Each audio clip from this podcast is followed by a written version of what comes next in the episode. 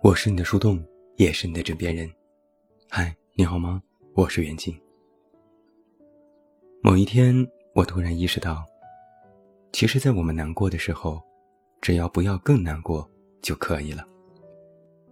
就像是在所有的困难面前找到了一点点希望，只要拼命抓住，哪怕它无法拯救，却依然可以是莫大的安慰。昨天晚上的公号里，有一个姑娘留言说，现在也觉得生活很没意思，除了上下班和朋友吃饭，没有任何意思。就在此刻，敲下这些文字的当下，很恍惚，仿佛对什么都提不起劲来。我知道了，她是在晚上丧了一会儿。可能我们每个人都会有这样的时候，忙碌了一整天，下班回到家，洗澡上床，刷刷手机，到了深夜也舍不得放下。也没有什么特别的事，就是不想睡觉。总觉得睡前不刷会手机，对不起这一天辛苦工作的自己。公号看一看，节目听一听，微博刷一刷，朋友圈刷一刷，视频网站刷一刷，一眨眼就快到12点了。四四方方的手机里，容得下所有的开心，却容不下你的难过。然后莫名心里就会涌起一丝丝伤感。唉，又是在人间凑数的一天。你在难过的时候会做些什么呢？你或许一个人在大城市打拼，学会了不动声色，也学会了隐藏情绪。只要你不说，没人知道你在难过。你或许漫无目的在网上闲逛，渴望找几个哈哈段子让自己排遣下，但看多也无趣，就在几个 app 之间来回的切换。唯一可能反常的是，你在朋友圈分享了一首含义不明的歌曲，过了半小时没人点赞，但有人回复了一句歌还挺好听。你犹豫了一下，终究是没回复。难过的时候啊，打个字都感觉要耗尽自己最后的这点精力了。关上灯，准备入睡，调整到平时的姿势，闭上眼睛。过了10分钟，毫无睡意，又摸黑爬起来打开灯，喝了一口水，再次关灯尝试入睡。又20分钟过去，翻来覆去，依然睡不着。你在黑暗里闭着眼睛皱起了眉，心想今天这是怎么回事。紧接着脑子里就开始不由自主分析，今天为什么心情不好，为什么睡不着。是今天公司里项目不进展被领导督促，是下班路上没有买到最喜欢吃的柠檬蛋糕，是房东给你发信息说房租要涨价，是得知了最要好的朋友结婚，可自己还是单身，还是你只是到了一定的情感周期，又来到了情绪抛物线的谷底。想了一堆事情，好像每一件事都不足以让你失眠，但又好像件件事情都在默默影响着你的心情。凌晨时分，你终于迷迷糊糊睡去，仅剩的一点意识还在感叹，做人可真累呀。可能我们每一个人在情绪谷底的时候，都会把很多事情往自己身上大包大揽，会觉得喘不过气来。人生这个词，我们暂时还没有办法理解，而且有时又太过沉重，负担不起。我做了这么多年的情感文字作者，听到过无数难过伤心的故事。我发现许多人在难过的时候，只是想让自己静下来，停一停。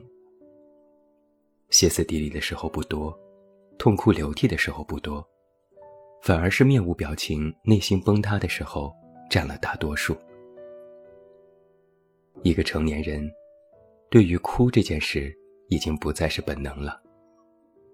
就像曾经的那个段子，小孩子跌倒了才会哭着求抱抱，大人跌倒了只会站起来拍拍身上的土说没事。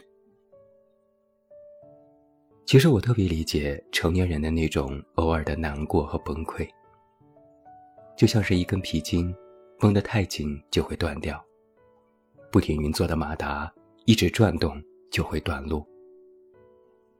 有人难过不是因为出了什么天大的事，只是脑子和心用这种不太常规的方式告诉你该停一停，歇一歇，躲一躲，静一静了。于是有人借酒消愁，有人蹦迪狂嗨，有人逛街买，有人窝在床上一动不动。这些方式都是给你的日常生活按下了一个暂停键。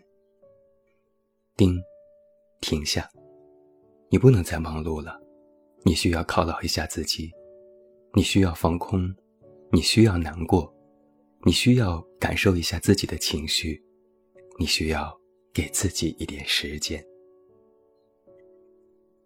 受伤的小兽会躲进洞穴里舔舐自己的伤口，而正在难过的你就像是一头人畜无害，眼里透着委屈巴巴但什么也不说的小兽。有时啊，我也觉得你挺矛盾的，你只一个人躲进自己的世界里独自黯然神伤，别人不知道你在想什么，不知道你在难过，也就无从安慰你。你自己把门一关，带着一股自怜自艾，还有反过来说没人理解和陪在你身边。但是我又特别理解你，毕竟安慰人的那些话我们都知道，那些一道道的道理我们也清楚。你在安慰别人时可以一股脑说上20分钟，可自己难过想要自我安慰下，刚想了几个字脑子就卡壳。既然安慰的话自己都知道，那么从别人嘴里说出来和自己想出来本质上好像也没有什么差别。于是就算了呗，不都说都市人不打扰是温柔吗？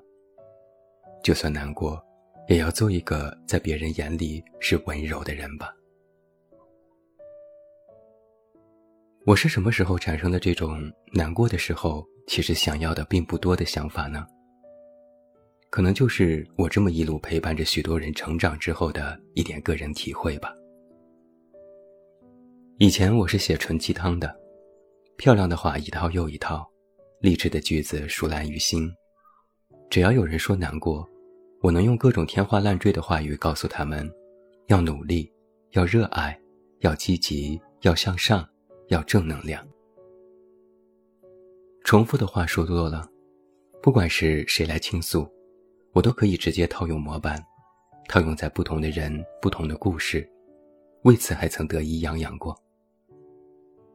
后来我发现其实这些话也没啥用，自己说多了也会觉得烦。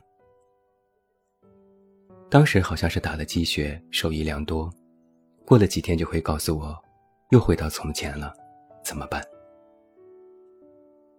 渐渐的我就发现，其实你来倾诉并不是真的想听到什么大道理吧，你不过是当下难过无人诉说，然后想起在网络这端遥远的还有一个我，或者看到某篇文章，听了某期节目觉得有共鸣，写下了自己的一点看法。而我能做的不是教育你该如何，而是说，是啊，这真的有点难过。就像是开篇里我提到的那位读者，他说自己感觉没意思，我的回复是，哎，真的是，好没意思。他还觉得挺奇怪，说我作为一个公众号人物，怎么能直接回复没意思呢？不是应该让我去热爱生活，多发现生活有意思的事情，然后加油吗？换做几年前，我可能也会这样打鸡血的回复，但现在不了。毕竟，相比较那些漂亮的话，一份认同，一个拥抱，更能够安慰人。安慰的意义不是治愈，而是让你知道你不是一个人。我自己很喜欢《头脑特工队》这部电影，你猜我最喜欢其中的一个角色是悠悠。曾经我或许扮演着乐乐的角色，时刻乐观，时刻正能量，只要别人不开心，我会想尽办法和招数去调动积极和阳光。但现在啊，我只想做悠悠。悠悠有一个最大的优点是具有同理心，他能够真切体会到别人的难过，并不急于给予安慰，虽然可能无法分担和解决那些伤感，却能够一直坐在身边，陪伴他们度过那些难过的时刻。就像是在电影里，乐乐惊讶地发现，最终让自己小女主人好起来的不是她自己，而是悠悠。看似什么都没做，不折腾，不明媚，只坐在身边，轻轻拍着对方的肩膀说一句，是啊，这真让人难过，我都懂。这种同理心具有神奇的安慰作用。如果说乐乐是在想尽办法剔除那些不开心，那么悠悠是在无声无息地感受并认同和接住了那份难过。相比剔除，认同和接住这两个动作更加治愈。所以后来啊，我就明白了，一个人在难过的时候想要的其实并不多，只是希望有个人坐在自己身边就好，只是希望有个人能够懂自己的这份难过，知道自己的不易，体谅自己的悲观，陪在自己身边。说了一万句大道理，不如一句是啊我都懂。说了一堆加油挺住，不如一个深深的拥抱。世界上人那么多，能够停下脚步耐心听完你倾诉并给予陪伴的人其实不多。如果可以，我希望你能够找到那个人。如果没有，我希望那个人是我。我啊，愿意做那个坐在你身边的人。那下次你在心情不好的时候记得告诉我，我不会多说什么，只会给你一个拥抱。在拥抱你的同时，我也在一次次地拥抱我自己。让我们相互慰藉，以这样的形式彼此陪伴，共同成长，然后再渐渐老去。不必担心，人生的路很长，之后我们彼此忘记也没关系，只要在此刻能够彼此取暖，就是你我彼此交汇最好的证明。拥抱你，然后说一声晚安，我挚爱的所有，包括你。我是你的树洞，也是你的枕边人。关注公众微信远近，找到我。晚安，我挚爱的所有，包括你。